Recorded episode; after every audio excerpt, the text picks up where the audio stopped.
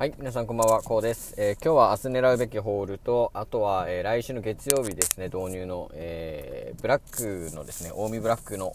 えー、信頼を、についてちょっとお話をしたいと思います。えっと、明日ですね、5月22日土曜日、狙うべき台なんですけども、あ狙うべき、えホールですね、ホールなんですけども、え明日一番強いのは、えおそらくウィングリフじゃないかなというふうに思っております。で、明日ウィングリフはですね、えー、まあ、22日ということで特定日ではないんですよね。で、あさっての23日が、えー、3つく日ということで特定日にはなるんですけども、えー、ただ明日はですね、えー、あのスロパツステーションの磯丸の来店日ということで、えかなり期待値高いんじゃないかなというふうに思います。え今日 LINE でですね、まあ、ウィングがあの入場に関してのなんか注意書きみたいな LINE を送ってきまして今までそんな LINE 来たことないんですけども、まあ、顔写真で撮影するとか、えー、台確保したらもう絶対動いちゃいけないとか、えー、そういった注意の LINE をですね送ってきましたのでおそらく、まあ、多くの人が、えー、来店することを見込んでですね、えー、LINE を送ってきてるんじゃないかなというふうに思いますので、まあ、相当強い日なんじゃないかなと思います。えただ、えっと、このチャンネルはですねパチンコに特化した、え配信にしていきたいなというふうに思いますので、えー、スロパチのみそ丸はですね、えー、スロパチステーションのメインチャンネルということでスロットを専門に打ってる、えー、演者さんになりますので、まあ、間違いなく明日はスロットの日だろうなというふうに思います、えー、ただ磯丸ほどの、え演者になりますと相当な集客力を見込めますので、まあ、スロットのイメージを強く持って、えもらいたいというホールの意向があれば、えスロットだけを強くするんですが、えワンチャンパチンコも強くなる可能性があるんじゃないかと、え思います、えなぜならやっぱスロパチステーションはですね、まあ、ジャンジャンとか、えレンジローとか、まあ、パチンコ系の演者も最近入ってきてますので、え完全にスロットだけということにはなってないいかないと思いますし、え今時代はどちらかというとパチンコの方に傾いていますので、えパチンコの方もま強く、えするということが分かればですね、えパチンコファンの方もま集客できると、えいうことになりますので、えそこのところは少しチャンスあるんじゃないかなというふうに思います。でウィングリフのメイン機種というとやっぱり、え大工の源さん、えになりますので、まあ、源さんを中心に、まあ、釘が動いてくるかというのは注目すべきところかなと、え思っております。で、えっと、まあ、明日はですね、あの、私仕事の方がありまして、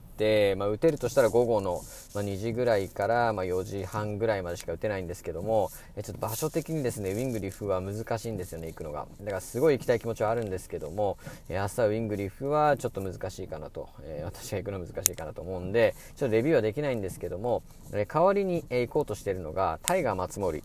になります。で、明日タイガー松森なんで行くかっていうと、えー、一応ですね、パチプラスの取材が入っています。えー、だったっけな、え、パチドリームだったか、えー、そういう取材が入っていて、あんまり信頼度は高くなさそうなんですけども、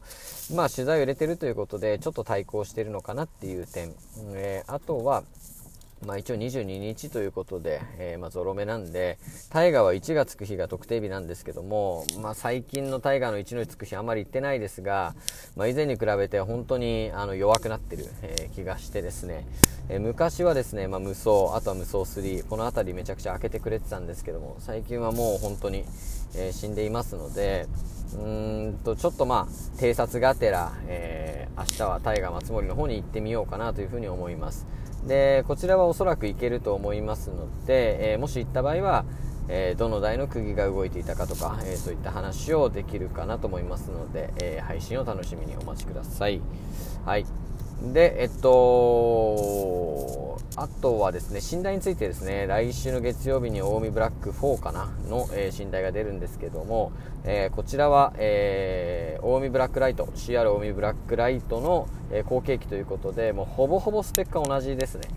そのまま初代を踏襲したようなスペックになっておりますので、まあ、ホールの方もですね、え、まあ、この CR の、えー、撤去を受けて、えー、CR のオミブラックライトを全部こちらに、え変えるという想定で運用してくると思いますのでおそらくメイン機種になっていくんじゃないかなというふうに思っております。かなり看板機種になる可能性があります。でえっと今、まあ、宮城県のホールでオミブラックライトっていうと、えー、結構僕はメインで使ってる印象が強いのはウィングのアスト長町店です、えー、ここは40台導入してるんで、えー、まあ確実に看板機種かなというふに思います。まあ、無双と並ぶ看板機種かなというふに思いますので、えー、しかもこういうふうに信頼が入るということで、あさってが一応23日、ウィングアスト長町の、まあ、月で一番強い特定日になりますので、ここはなかなか期待していいんじゃないかなというふうに思っています。近江ブラックライトは狙い目かなと思いますので、ぜひ注目していただきたいと思っております。はい、ということで今日も、えー、明日の狙うべきホールということで、ウィングリーフ、あとはタイガー松森の方を紹介させていただきました。ご清聴ありがとうございました。